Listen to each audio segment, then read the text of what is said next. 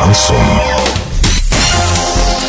С новостями к этому часу Дарья Дмитриева. Здравствуйте. Спонсор выпуска «Строительный бум» ИП Халикова РМ. Низкие цены всегда. Картина дня за 30 секунд. Подозреваемых в громком тройном убийстве в Оренбурге до сих пор нет. Предприятие «Велес» официально признано виновным в нарушении санитарных правил и прекращает свою работу как минимум на три месяца. Подробнее обо всем. Подробнее обо всем. Никаких серьезных подвижек в деле о тройном убийстве в Оренбурге нет. В пресс-службе Следственного комитета сказали, что ведется следствие без каких-либо подробностей. Напомним, в конце мая в Оренбурге произошло жестокое убийство. В собственном доме был убит директор оренбургского филиала ООО «Газпром Транс» Андрей Бахарев, его супруга Ольга, а также водитель Александр Гриднев. Было возбуждено уголовное дело по статье убийства.